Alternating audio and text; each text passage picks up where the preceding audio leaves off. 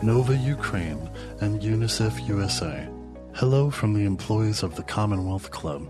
As the world watches in horror the atrocities in Ukraine, the Commonwealth Club is highlighting important organizations providing humanitarian aid to the victims of this war. Nova Ukraine and UNICEF USA are partnering to support children and families devastated by the war in Ukraine. Together, they will be providing life saving assistance where it matters most by providing emergency access to water, delivering health, hygiene, and education supplies, establishing Blue Dot centers to concentrate delivery of emergency services, and more.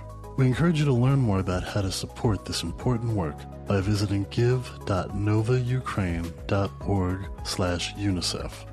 Your donations are 100% secure and tax deductible, and your contribution will help support relief on the ground in Ukraine. That's give.novaukraine.org/unicef. Thank you for listening.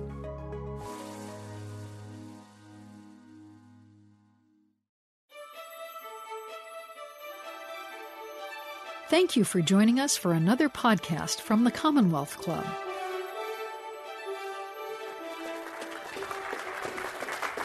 Well, it is great to be here in person. Great to see you all. Uh, if if I say anything out of school or out of turn, it's been a couple years since I've really been active in in-person events. I don't know how long those excuses go for us, but uh, I have no doubt this is going to be a riveting conversation. So great to be here in person and to have Congressman Khanna with us, someone who's been a great leader in the private sector, someone who's had a very impressive career prior to elected service, and obviously you're a part of such important dialogues and conversations and policies going on right now in D.C. We're thrilled to have you here today.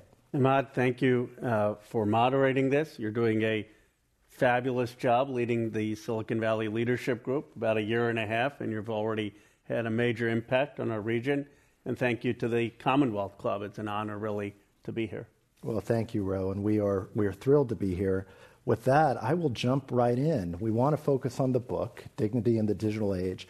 And my first question is, is why you wrote the book. And I also want to add that the title, Dignity, is a heavy word, it's a multi layered word.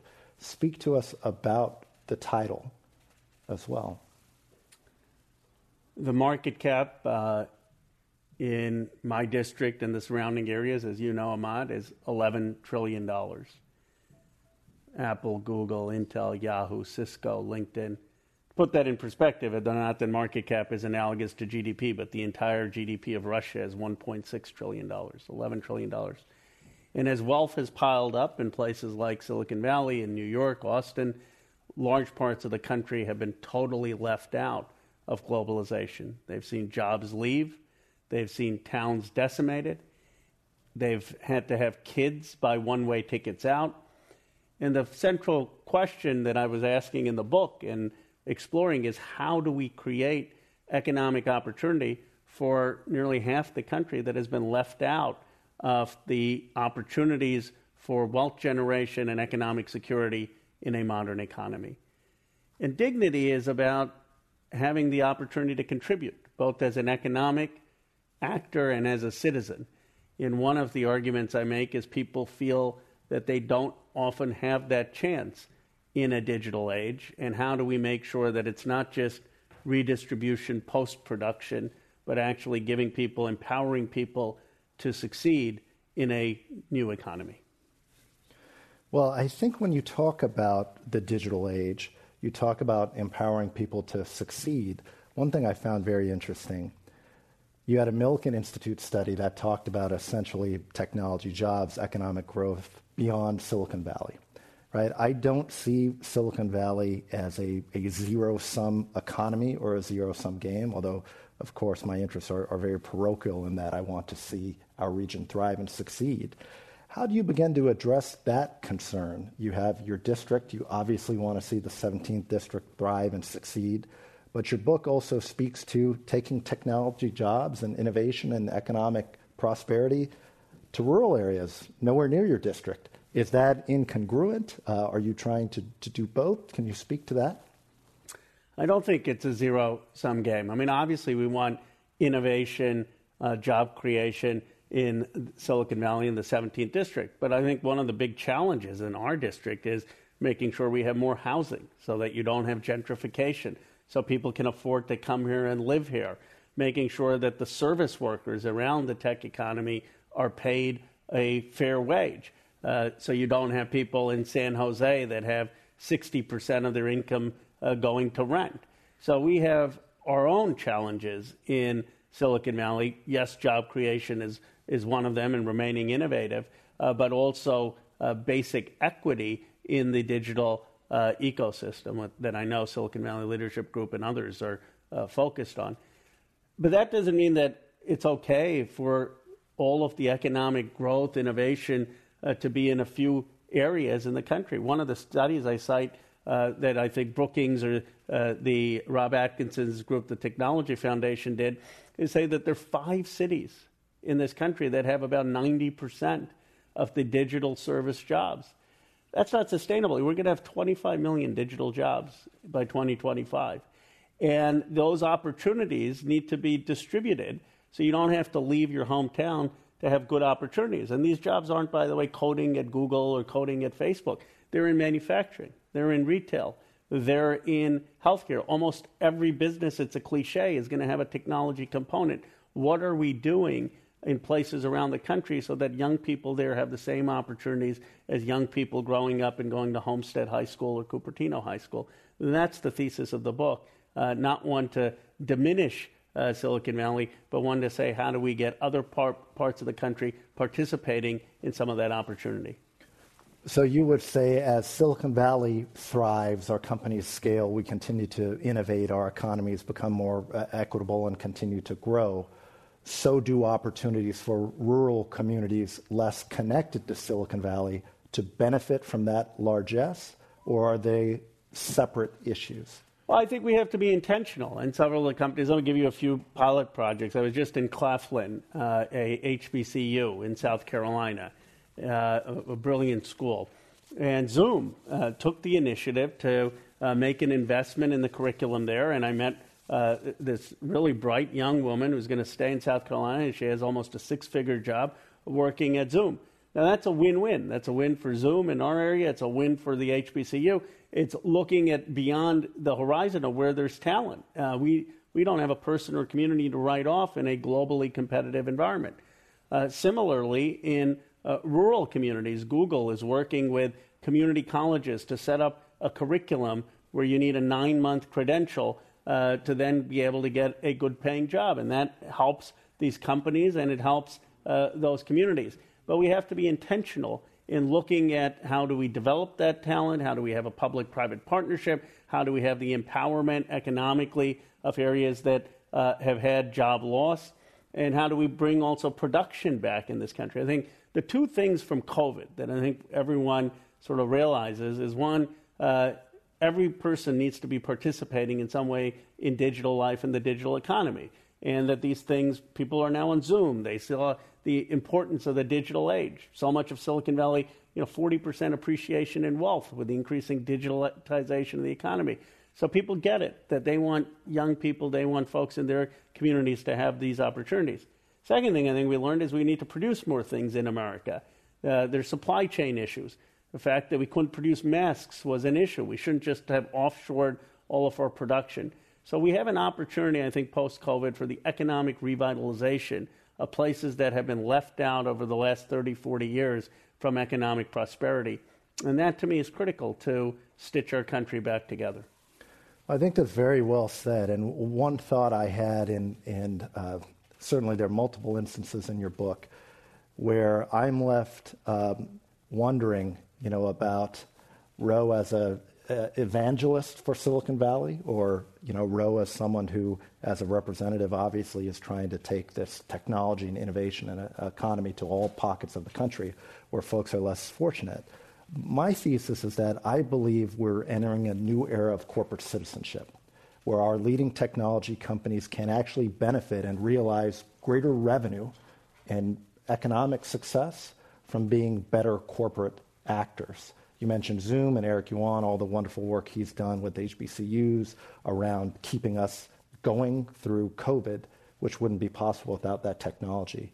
Do you fundamentally believe that there is an opportunity for our business leaders in Silicon Valley to have this positive impact? Is that where you believe the future is going, or do you see it going potentially elsewhere?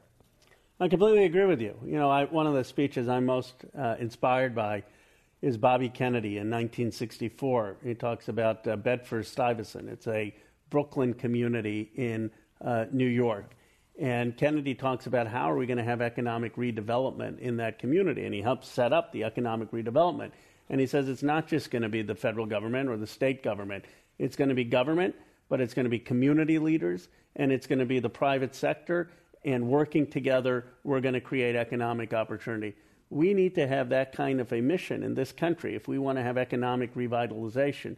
That means calling on business leaders uh, to think about their uh, responsibility in helping see talent, in helping invest in talent, and looking in non conventional places, partnering with federal investment, partnering with local community leaders. This can be a mission that involves all Americans and asks Americans to help rebuild the country. So it's not just, okay, here are a bunch of politicians saying, go do this. So I, I believe technology companies uh, can be and, and will be part of the solution. You know, every congressman wants their line added into the State of the Union. Mine didn't, mine didn't make it in, but I, uh, I said President Biden should uh, call on the country to, to say by 2025 we're going to have a 1, 1 million uh, black and Latino Americans having digital jobs and 1 million rural Americans having digital jobs, and then convene uh, HBCUs, land grant universities, tech leaders to help make that happen.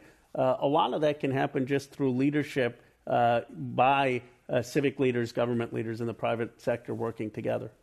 And when you talk about the rural communities, because that's a, a, thread throughout the book, is it about assets that aren't being fully utilized? Can you speak to how you became uh, very engaged around helping those communities? Well, I, I don't view it as helping as much as I view it as partnering because I got invited to, to Appalachia and, by Hal Rogers. I thought, you know, you're, you're going to have this Indian American guy go from this liberal Bay Area district down to Trump country uh, talking about technology. And I went to Paintsville, Kentucky, and they know everything about technology. They're saying that they're, they want to diversify their economy. They want money coming in, not just going out. They understand we're having a digital transformation. They want these opportunities. So, what you get is extraordinary work ethic, uh, ambition, hunger to, to, to participate. And then, by the way, th- these jobs are not that different than the jobs some of them have done. I start the book writing about Alex Hughes. He says we know how to make things. Well, Alex Hughes is making refrigerators today. He's just making refrigerators with smart appliances and uh, smart electronics. And that is a skill that he learned in a nine month course uh, in Appalachia that Interapt and uh, the federal government helped, fund, helped support.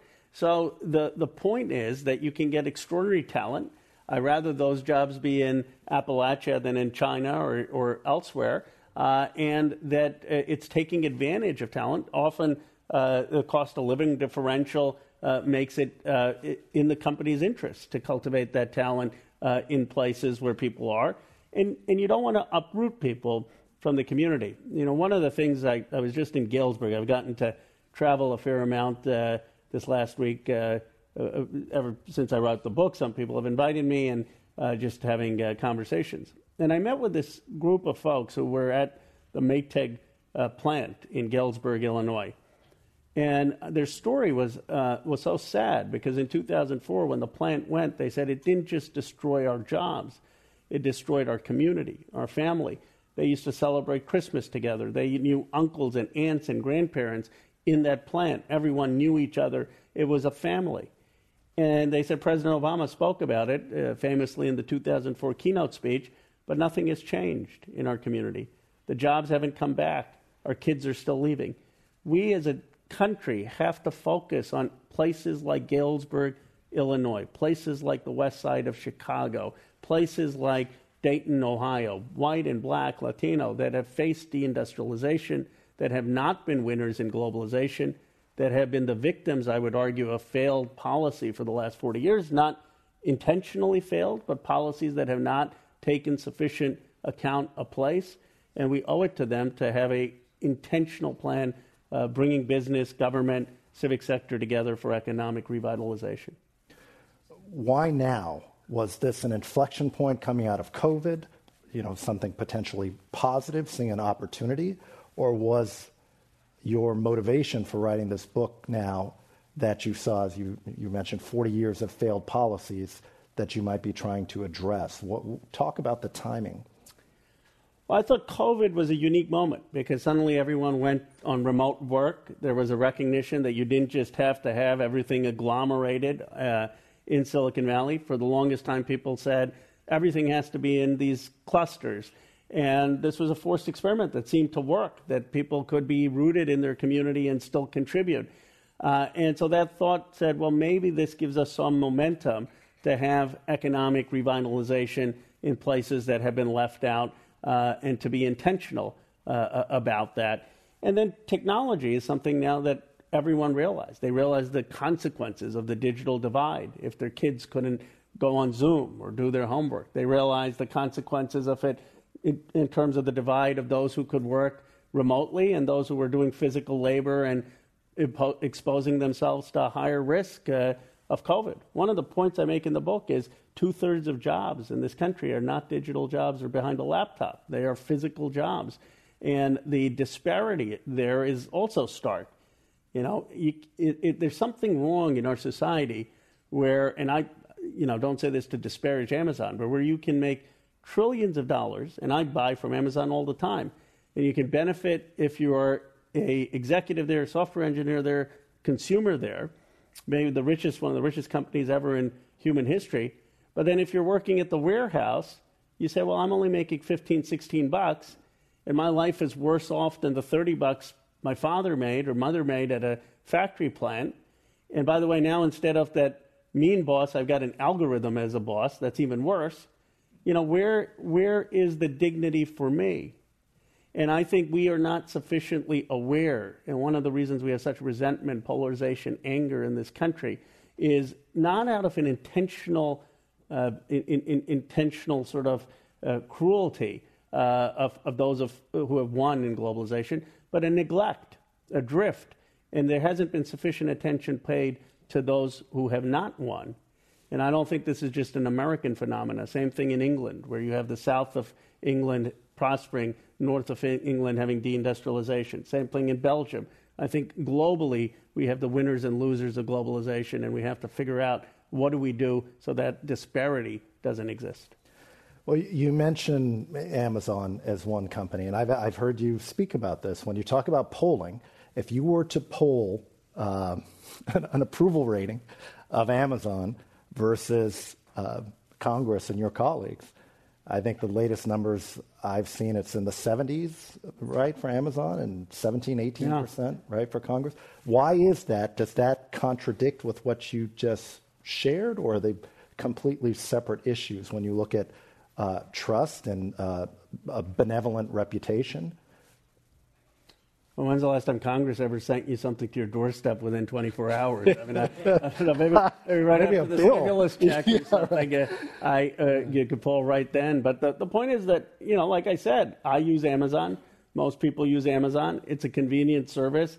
Uh, there's no doubt it was an extraordinary innovation in logistics and uh, in providing products at a cheap price and helping some of the small businesses expand their markets.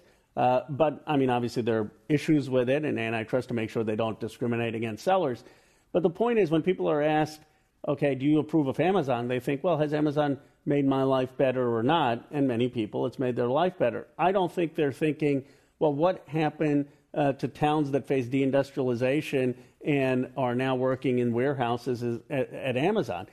And maybe they don't even blame Amazon for that, right? Maybe the problem is not just Amazon, but it's federal policy that we still have a $7.25 minimum wage law, that we don't have collective bargaining, that we don't have uh, uh, the ability to raise pay for the service sector. So, you know, I mean, part of it could be Amazon, part of it could just be a failure of policy.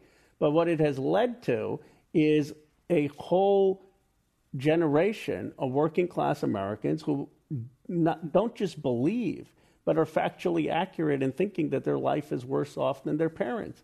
And that contradicts the American dream. And we have to figure out how we address that And one of the points I make in the book is you can't talk about dignity in the digital age if the working class and those who are not behind computers are totally left out. Well, we talk about economics and economic output, economic, economic impacts, but you also write about civic fabric or, or social institutions. Maybe, you know, a, a, you're talking about people getting along and living together well. And those seem to be issues that aren't really, uh, I would say, correlated or certainly not happening if you look at the political system or if you just look at those towns that you mentioned. Right? On the one hand, of course, economic opportunity has eluded many of these communities, and those are issues that we need to address. But on the same front, when you talk about social fabric, I don't know if there, uh, do you get the sense maybe when you have a congressman from Tennessee who might have a polar opposite opinion from yours on social issues and so many other items? Is there a willingness to work together and build a social fabric? Or is it purely economic? What can we do to improve jobs and further interests today? Well, I think the two are connected. Uh, obviously, there are deep divisions in this country on so many issues, on issues on reproductive rights, on LGBTQ plus equality, uh, on racial justice, uh, on voting rights, on issues of deep fundamental uh, importance in what we believe is a just society, issues that, that have deeper meaning than just economics. But that said, uh, the economics may be a way that we can find some common ground. There is an emerging consensus in this country that we shouldn't have just let our production go offshore, millions of jobs that left when going to China. There's an emerging consensus that we ought to be investing in leading industries of the future in technology to create those jobs in the United States, across the United States. That's why the Competes Act, which I led with Senator Schumer and Todd Young, uh, Indiana Senator, and Mike Gallagher, Representative Republican from Wisconsin, uh, passed the Senate with 69 votes, including Mitch McConnell, uh, and passed the, the, the, House, and is one of the few things that hopefully, I'm on the conference committee, will get to the president's desk. So if you have a message of we've got to invest in the reindustrialization of America, we've got to invest in creating high paying jobs, we've got to do this to make sure we lead the 21st century. I think that is a message that can cut across some of the ideological, geographical, racial divisions in this country. Is it sufficient? No. Is it a start? Yes. Because my take, going back to the first question, is that for you and your thesis, dignity is beyond economic. Uh, it's about respect in, in uh, you know, perhaps another definition. And I think that is a real challenge when we're trying, you talk about building this civic fabric, this social fabric and we have such polarization. Are you hopeful that we can see, whether it be through competes or other opportunities to work together, we can see more bipartisan progress? Or is that Pollyannish? Well, I think it depends on how we can see better understanding as Americans. Uh, if you were to replace the entire Congress and Senate today and have people reelected from their constituencies, I think it would be just as polarized. The problem isn't that the senators and congresspeople are polarized, it's that the actual constituencies are polarized. So, how do we create more uh, mutual understanding? How do we create more joint work? You know, that's one of the things that I've talked about in this book. When, when manufacturing did well, the coal towns did well, the railroad towns did well. When Silicon Valley does well, it's not necessarily the case that Youngstown, Ohio, or Orangeburg, South Carolina d- does well. How do we create more connectivity? In a digital economy so that joint work leads to joint prosperity, so that people are working with each other outside the silos. And that can all help in, uh, in, in, creating more understanding. But at the, at the root of it, of course, is uh, figuring out how we talk with respect to, to each other as Americans again. Uh, respect, figuring out how we build a multiracial, multi ethnic democracy that has sufficient commonality and respect for our history and uh, in, in understanding, though, of our differences and respect for that. That's not easy. No, if, if it were easy, someone else would have done it. No one has done it in the history of the world. Uh, I say this, and I always get uh, criticized on Twitter from the Canadians, and they take real offense that I'm saying America is going to be the first multiracial, multiethnic democracy in the world. And I don't mean offense to the Canadians, but they're 80 some percent white. I mean, we're 60% white, non Hispanic. When my parents came to the country in the 60s, post the 1965 Immigration Act, immigration to this country was 90% European. It's today 15% European. What we're trying to do in this country is very, very difficult. And I think that's partly what explains some of the polarization in the country. Well, shifting gears, uh, social media, which I thought was a fascinating topic that you touch on in the book. You wrote about a, a kind of PBS uh, for, for social media. Can you speak to that and share with the audience what you mean? That, that seems to me as pretty futuristic and, and hard to do, and I'd love to learn more about the idea. Sure. I mean, the idea is that when we have a town hall forum like this, you have reasonable rules, reasonable time, place restrictions. Uh, people can't just come yell and uh, well, we'll see what the Commonwealth Club uh, uh allows, but they probably can't just insult me gratuitously in the way that they could on social media. So the point is, social media has its place. Anger has its place. Uh, resentment has its place. You know, when George Floyd happened, I, I was glad that there were forums on Facebook and Twitter where people were expe- expressing anger and frustration and not just politeness. But the point is, not all conversation has to be that way. There can be spaces for conversation that uh, emulate the town hall, the, the cornerstone of American democracy. And so I say, you know, local communities like you have Nextdoor could create spaces for that type of conversation. Facebook could create uh, that type of forum for every member of Congress, have a town hall on Facebook, but you have certain rules, uh, just like you would in a town hall in the uh, pub, in, in, in, in a physical space. How do we create digital institutions that emulate the best of the public sphere in the physical world? And that's something I think we have to do a lot of work on. Uh, one of the things I make point, uh, points I make in the book is after the printing press, there was a hundred years of war uh, Erasmus, was, who was the champion of the printing press, turns out to be a huge critic because he says all these pamphlets that are being uh, published uh, are blatant lies and they're leading to violence. And it wasn't by accident that the printing press turns out to be this thing that we celebrate. It was humanity working for 100 years to build the institutions of liberal democracy that allow the printing press to be seen as now a force for, for good um, unless you're in some very few states that want to ban books. But the, uh, the point is that we have to do the same thing with digital media. We have to do the same thing. We have to intentionally create institutions that allow the technology to be used for uh, the, um, the, the, the, public good and public deliberation. And my vision of it is to have a messy public sphere where you have things like PBS or local community forums, but then you also have places like Facebook and Twitter.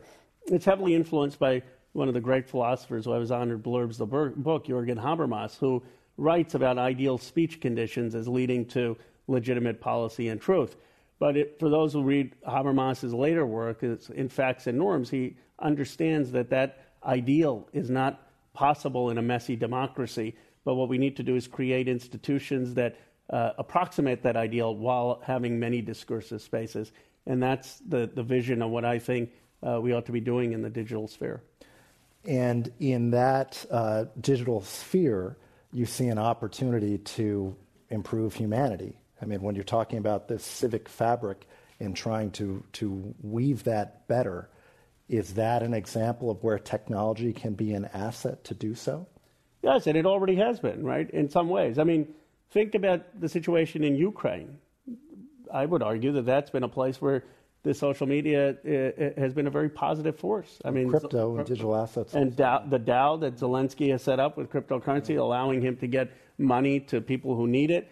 Uh, the the fact that he's been able to tell his story online and be able to show the bravery and courage of mm-hmm. the Ukrainian resistance. So there, I would argue that post George Floyd, social media was a very positive force. There, the Black Lives Matter movement, it was positive. With the Me Too movement, it was positive. So th- th- these technologies have positive uh, influences, but they also have very destructive influences, uh, such as the fact that teenagers on Instagram uh, want to uh, often have suicidal thoughts because of what they're seeing, and, and no one is doing anything about it. Uh, or the fact that QAnon's growth was on social media because they were directly targeted by these companies. And I guess uh, my view is a balanced view. It is to say that technology can be at its best empowering to, to give voice to people who ordinarily don't have it. You don't have to be a member of Congress to say the uh, uh interesting things. In fact, there are thousands of young people who are going to have much more viral posts than anything I'll say today. That's a democratizing impact, but it also can be dangerous in its misinformation, in the incitement to violence, in the incitement, I would argue, of January 6th. So, how do we uh, have well crafted rules uh, that shape a digital sphere that allows for the benefits of technology without the negatives? That's, that's our challenge. You look at January 6th, I mean, I, I worked on the Hill. Um, I watched that with complete and utter shock. Uh, I have an understanding of how well trained the Capitol Police are. Uh, in my mind, and I think for a lot of black Americans, a lot of people of color, there's a racial element that you're very honest with yourself, and you see that, and you ask yourself if they look different, would the situation have maybe not escalated, or would people have been treated very differently? And it makes you think not so much about technological tools, but about what's being fomented in terms of racism, in terms of conditions in some of these marginalized communities that have helped elect people that might look the other way with decisions like that being made. Now, that's not a technology issue per se, it's an issue that's very deep and multi layered. What are your views, or what, what do you think when you look at the root causes of January 6th or that type of foment and, and incitement. Can technology help solve that? Well, I, I think you're absolutely right to say that there are deeper issues involved, and that is how do we inspire people to believe in a multiracial, multi ethnic America? That to the extent that people believe in American exceptionalism, I would argue that that's the core essence of uh, the American project that is exceptional, as Frederick Douglass in Composite Nation articulates that we are going to be a nation of all nations. Uh, and there are people who resist that vision, uh, and there are people who are uncomfortable with that vision. I believe that there are a small minority of uh, uh Americans, but I think that their uh, voices are uh, obviously ones that have to be confronted and have that we have to provide an alternative on that. And that's an issue that I don't think technology itself can solve. It's a, it's a question of uh, who we are as Americans. Uh, and then there are the questions of the economic uh, dislocation, because I think uh, I don't think that's a direct link to racism, uh, but it can create the conditions for racism uh, when you have economic dislocation and a lack of economic opportunity. But technology, I think, can make things slightly better or slightly worse. In January 6th, they made things worse. I mean, you had basically the plotting online on some of these platforms where people were talking about assassinating the vice president, then Pence, and these social media companies didn't report it, and they didn't have any obligation under Section 232 to report it. Well, that's a problem with the law. Uh, we shouldn't allow the incitement of violence on these platforms. Sh- that's even under Brandenburg. So, technology isn't going to magically make us a multiracial, multi-ethnic democracy but technology, the distributing technological opportunity economically and having better public forums can help in that process as opposed to hinder that process. Well, I, I appreciate you sharing uh, the, the nuance here uh, and knowing that leaders in D.C. see the conditions on the ground.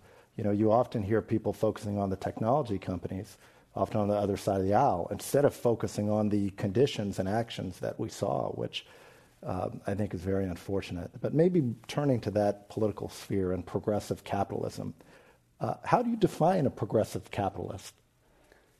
Progressive capitalist is someone who believes in innovation, in entrepreneurship, uh, in the value of, of markets. Uh, the, uh, you, you believe that you know the United States Congress probably shouldn't be the board of directors of Apple Computers. You wouldn't have innovation if 435 members of Congress, given our technological knowledge, had to approve every decision.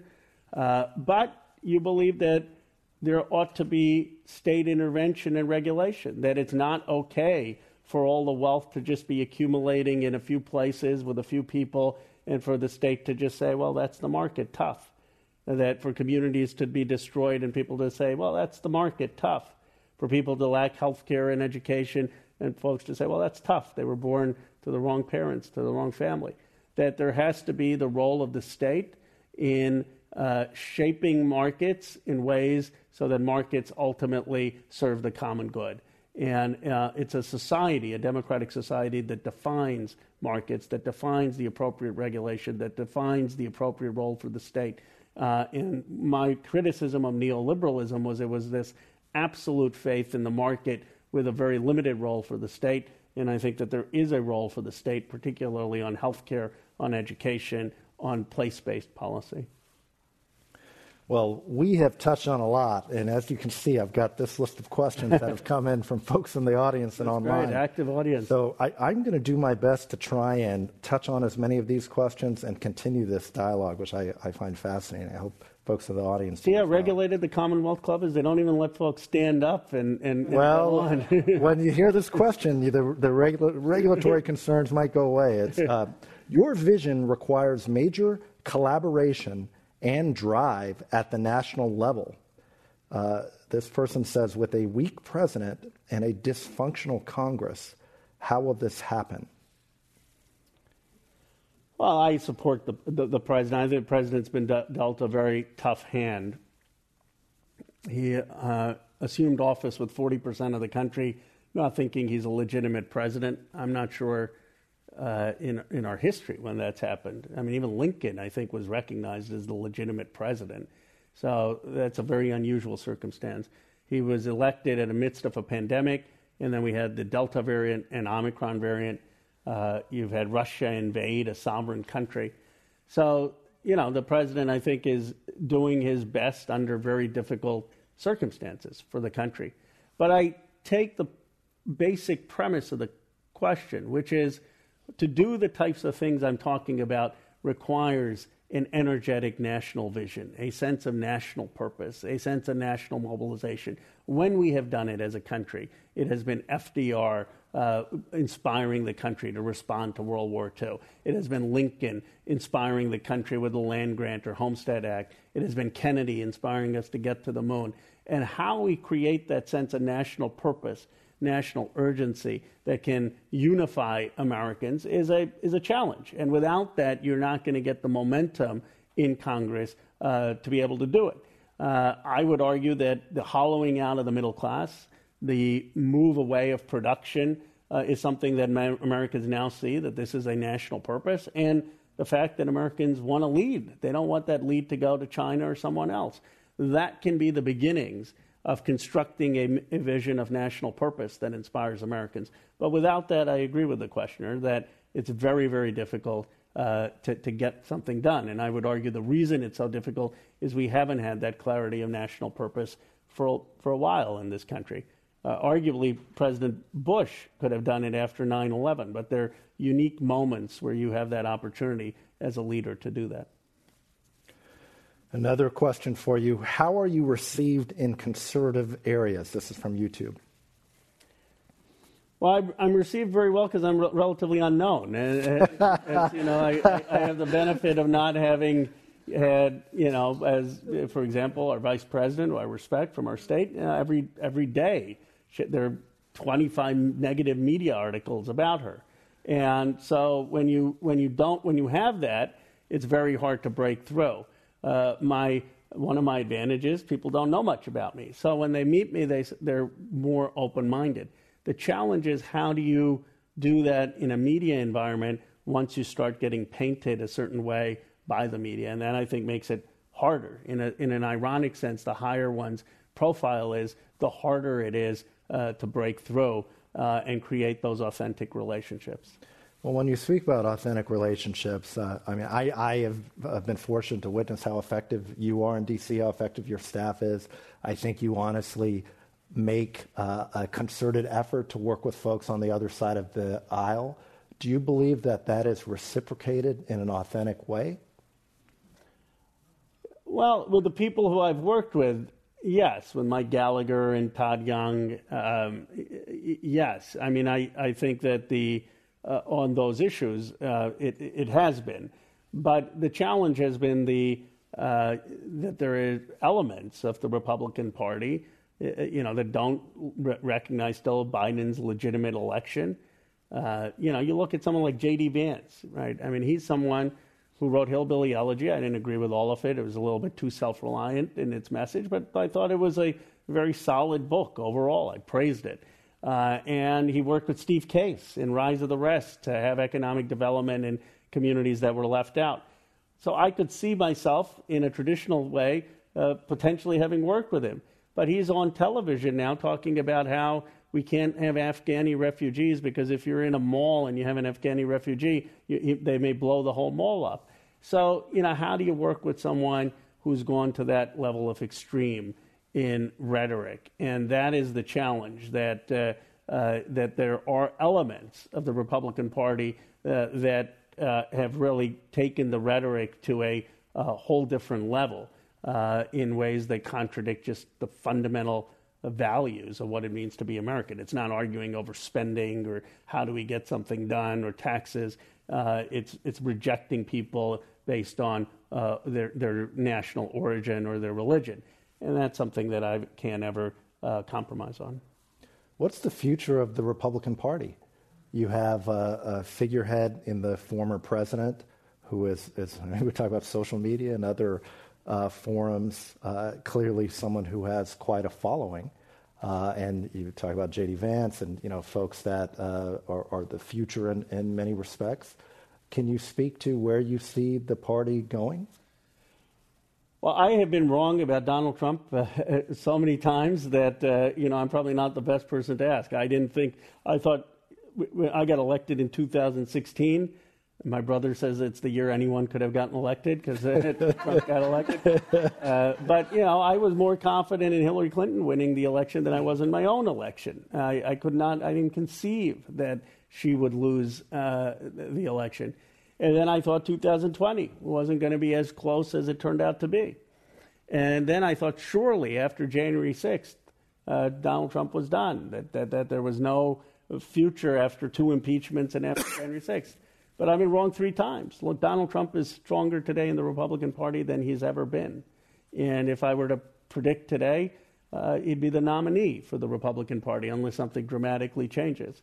So, uh, you know, I've learned my lesson, which is that we should not uh, underestimate uh, him or, or, or the hold he has on that party. How does that comport with the larger vision we've spoken about today, where we have an opportunity to, to bring opportunity to so many areas of the country via digital opportunity, as you speak about, that have been marginalized? Does that uh, separate these political and social issues from the economic progress that you speak about, or is it all interwoven? And with uh, uh, a person like Trump or leaders like Trump, impossible to achieve. Well, one of the things we can do is acknowledge that the 2016 election was a wake up call to the uh, political class, that uh, it was in part about jobs having left, communities having been uh, desolated, uh, main streets being emptied out, people talking about a brain drain in certain communities you go to, and a, a, a real sense that uh, people are upset and they don't feel included in uh, an economic vision. And then we could say, well, look, Donald Trump's saying that uh, his solution to this is to stop Mexicans from coming into America and to uh, blast uh, off against the Chinese tariffs. But did that really rebuild Galesburg, Illinois? Did that really bring manufacturing back? President Biden Intel is investing $20 billion in Ohio that's revitalizing the entire state 7,000 manufacturing jobs, 3,000 construction jobs. You know, our messaging is it needs work. I mean, if Donald Trump had gotten $20 billion into Ohio, the whole country would think he single handedly re- revitalized the Midwest. And yet, not enough people know about what we're doing. But I, I guess I would start by saying that the acknowledging people's fears, acknowledging people's anger, uh, understanding that some of that anger is legitimate. and then arguing on the plane of who's going to have real better solutions to improve their lives, uh, rather than just starting off with uh, a dismissal uh, of people who uh, voted for Trump, which I just don't think is ever going to win over many people who we can win over. Another question from the audience. Uh, Representative, digital technology is a wonderful tool used for education, work, and employment. However, with smartphones, it seems to be used for gossip, and now lots of creative ways to, to gamble your money. How do we increase the first, you know, positive, and decrease the second, negative? Yeah, I mean, I think these are the balancing issues that we need. I mean, it's similar to the analogy of the printing press. It was used initially for pamphlets that were basically gossip and spe- spreading rumors and lies. Uh, and then we started to figure out how do we use it for more uh, thoughtful means as well. I think with technology, there has to be a balance. I mean, uh, you know, I'm way too addicted to my phone, and I put my phone down usually when I'm interacting with my family or if I'm in a meeting. I never pick it up. I think every one of us has to keep, keep our own uh, boundaries on what that is, where technology is appropriate, where it's not appropriate. One of the places I think it doesn't work uh, is in, in lots of education settings. I, I, don't think you can just have the same experience zooming in uh, to a classroom as you can being physically present uh, in a classroom. And yet, there are ways, probably technology can augment the educational experience by giving people access to supplemental courses or materials. So, I think, and the people who are experts in the education field, but I think it's for them to figure out what is, and, and for all of us, what is this balance? Where, where should we use technology? Uh, where is it appropriate not to use technology? Uh, and, and, and how do we do it in ways that are uh, enhancing and, and not just addictive? Well, the audience has really put some thought into these questions, and this one here is, uh, is a good one. Which nation do you believe has, and it's multi part, so wow. I'll start. Which nation do you believe has handled deindustrialization well? What industrial policy did they follow, which our country can learn from? And lastly, what can we learn from countries like Japan, where industrial policy has largely failed? And I think maybe the spin I would put on this question, um, Michael Porter at you know a longtime Harvard yeah. Porter's Five Forces uh, writes about innovation clusters, right? And looking at those areas of the world, uh, Silicon Valley, obviously, where they have been able to build ecosystems that drive innovation and economic output, and you know hopefully equity as well. Uh, where, where do you see that being done well? Of course, we used we did it well with Hamilton and FDR. Right? We created the industrial base in America, and I think other people have copied that model, which is industry working uh, with labor and government and uh, and universities. In South Korea, uh, the the research shows that they've done it very well over uh, 20, 30 years in creating leading technology industries uh, Taiwan, semiconductor manufacturing, other technology industries, uh, Germany uh, with both uh, what they've done in uh, high wage manufacturing, but also in what they've done for the service workers and having more bargaining power, having higher wages. now, I wouldn't just copy their models. I still think there's an extraordinary amount that our country gets right. There's a reason the most innovative companies happen to be in the United States and not in in Europe or, or, or South Korea. There's a lot of risk taking innovation. But when it comes to uh, a policy that can uh, reindustrialize, rebuild America, looking at South Korea or, or, uh, or, Germany and saying, look, they're doing what we did in post World War II or in World War II, uh, is, is something that I think can be uh, a, a, an inspiration. I'm going to keep rapid firing. We have a lot to cover. This is from YouTube. We actually have several questions along the lines of political polarization.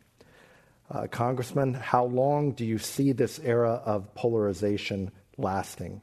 2022, 2024? When does it end? Wow, I, I wish I knew. But uh, I think the 20s are going to be a hard decade uh, for our country. I think the, uh, I'm not sure the country I, is ready. I, I, you know, I said that the, you know, we didn't, we weren't content with the Biden versus Trump in 2020. We really are just dying for another Biden versus Trump 2024 rematch. I just think the uh, the country isn't at a point where we're still looking to, to, to the future. And I think the 20s is going to be a, a very tough decade for us in, in figuring out uh, how we navigate issues of identity, how we find commonality as Americans, how we deal with economic displacement. But what gives me hope is the, the next generation. And I think as we turn the corner at the decade, I think that you have a new generation that uh, is uh, hopeful about tackling big issues like climate, that doesn't see the same divisions along uh, race and gender quite as acutely, not saying it goes away, that uh, may be able to uh, bring us closer to a vision of a multiracial, multi ethnic democracy. I, I, don't think it will be stopped. And I, I, I, say this when you know people get very, very down and, and they think about Donald Trump. And I say, you know, when I was growing up, uh, our family, I was born in Philadelphia in 1976, and my parents are immigrants from India. Uh, it was hard to get an appointment with a staff person as a member of Congress, uh, who was a, mem- a staff person to a member of Congress. I never would have dreamed that you'd have four Indian Americans in Congress, or that you'd have a Vietnamese American woman running for Secretary of State of Georgia. Uh, the, Trump can't stop the diversity that's oozing out of every small town, city, community across the country. That's, uh, I think, the march of American progress that FDR, that Frank, Frederick Douglass talked about in Composite Nation. But the pace of it, I don't know. The harm that people can do in the process of getting there, I don't know. What I do know is when we do get there, that will be America's crowning achievement, civilizational achievement uh, to the world is that issue when you talk about multiculturalism is the solution generational do you believe i look at us about the same age uh, and you know your role as a, a, leader in dc with certain lived experiences a, a, different age profile than many i look at myself you know leading a large business group here in silicon valley and the way we speak about some of these issues do you think that this next generation of leaders is going to be able to solve this polarization. We've grown up, you know, my father's born and raised in the segregated South. My mom is a Caribbean immigrant, uh, West Indian from Trinidad and Tobago, and my lived experience is very different than uh, people and generations that preceded me. So are so many people that we've grown up with. So is the answer to this question that it's a generation away, given the multiculturalism we have seen in today's society, or is it deeper than that? I think it's deeper than that, although I think the new generation offers hope and, and promise based on the uh, our lived experiences. I was joking with someone. I hope the baby boomers don't take this the wrong way. I said, "How many presidents do you want in your generation? You know, you're not the greatest generation. It's a, a, how many will be enough or something." But at some point, uh, I think that the the new generation is, uh, especially the young folks, who are so uh, passionate, focused on, on issues of, uh, of climate, on issues of, of, of building uh, uh, the economy, I, I, I think that, they, that we will get there. But it won't be without work, uh, it won't be without uh, engagement. Uh, and uh, it certainly won't come for, for by just for granted. Another question for you. this is from the audience. When will the FDR Roosevelt Voices in the Democratic Party get a chance to speak out again? Well, you know, I co chaired uh, Senator Sanders' campaign, and I always used to say, you know, you're really an FDR Democrat, not a Democratic Socialist. I call myself a progressive capitalist. I tried to get him to, to, to talk about FDR because I think FDR uh, you know, even his famous speeches about the right to work and the right to a job was a right to a job not just in the public sector but the private sector. And FDR mobilized the public sector, the private sector, uh, and communities to, to build modern America. Now, he, he had, uh, you know, the opportunity to do that partly uh, he was a great leader, but partly, you know, we, he faced uh, uh, World War II and he faced the Great Depression. And so there was a moment of of national purpose. And I think the challenge for leaders today is well, how do you create that sense of national purpose to, to get people to move towards those, uh, those policies?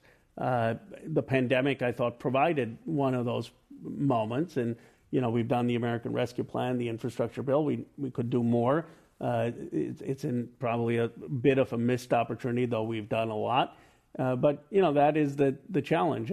But I do think that there's more of a recognition that um, just leaving the markets to themselves to work things out with globalization uh, hasn't been correct, both domestically in terms of the hollowing out of the middle class and in places like China, where the uh, theory that uh, free markets would lead to democracy hasn't quite worked out.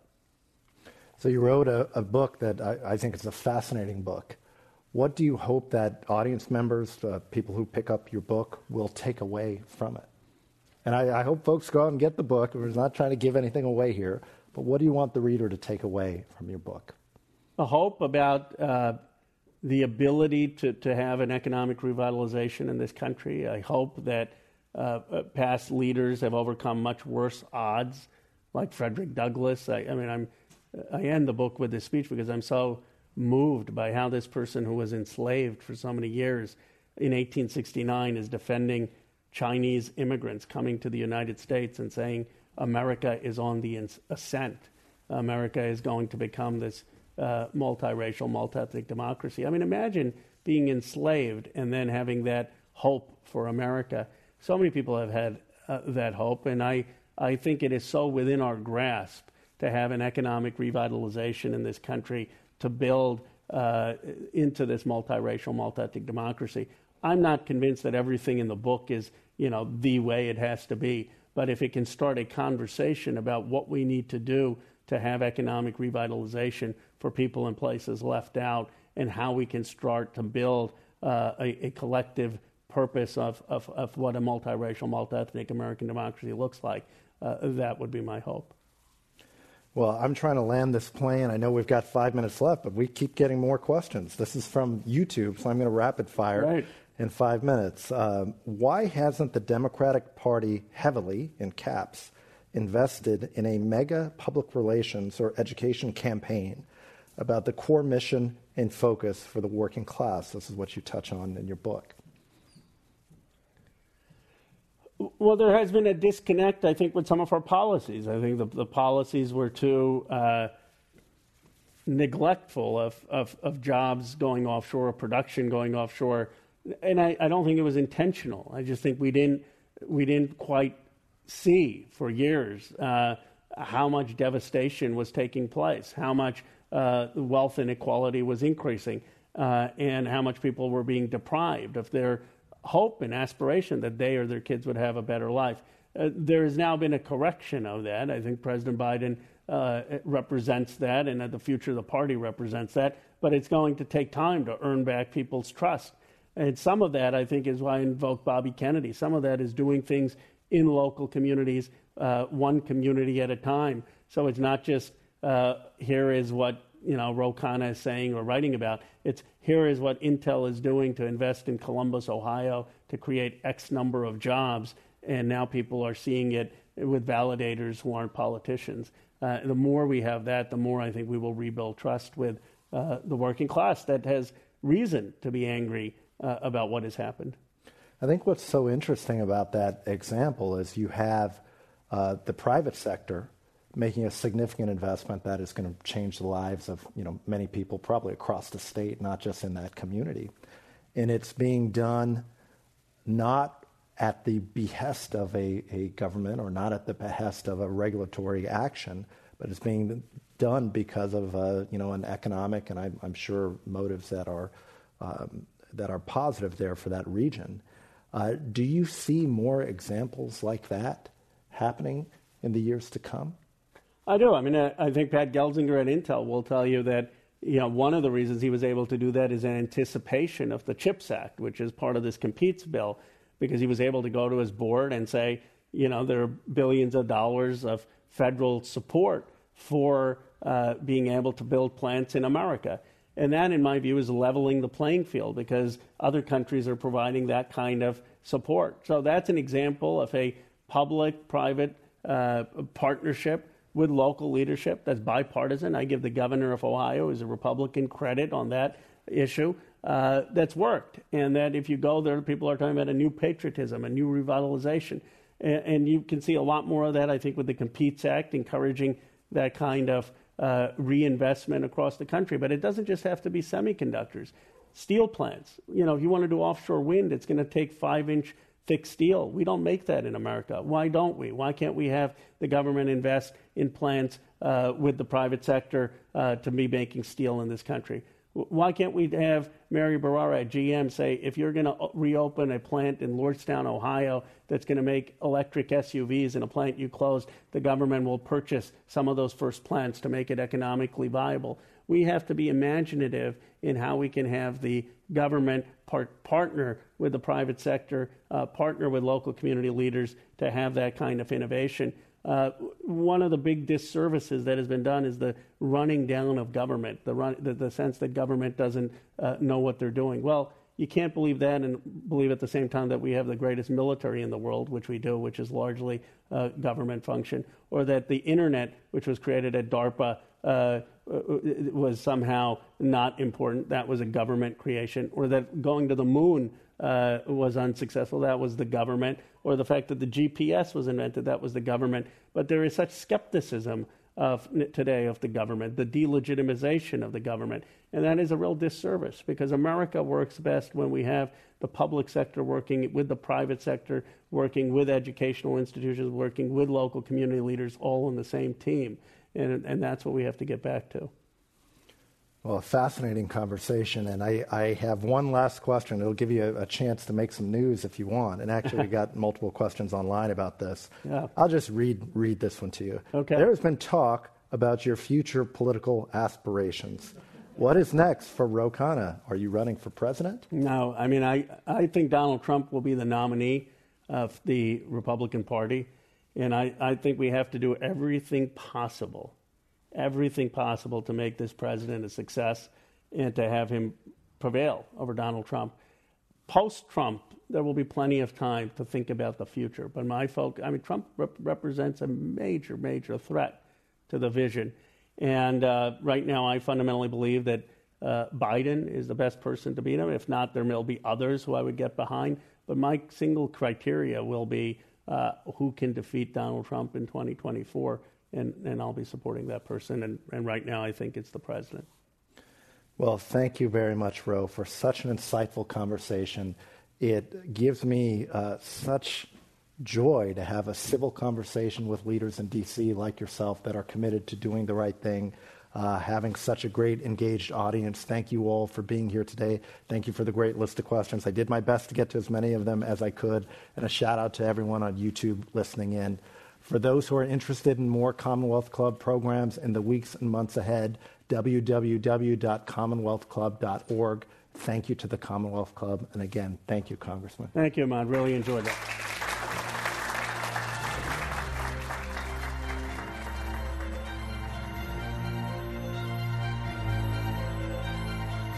Been listening to the Commonwealth Club of California. Hear thousands of our podcasts on Apple Podcasts, Google Play, and Stitcher. If you like what you've heard, please consider supporting our work and help us bring 500 programs a year to listeners like you. Go to commonwealthclub.org/donate. Think your way around the world with our travel programs to exciting domestic and international destinations. And when you're in the Bay Area, please join us live at our events. Thank you for listening and for your support.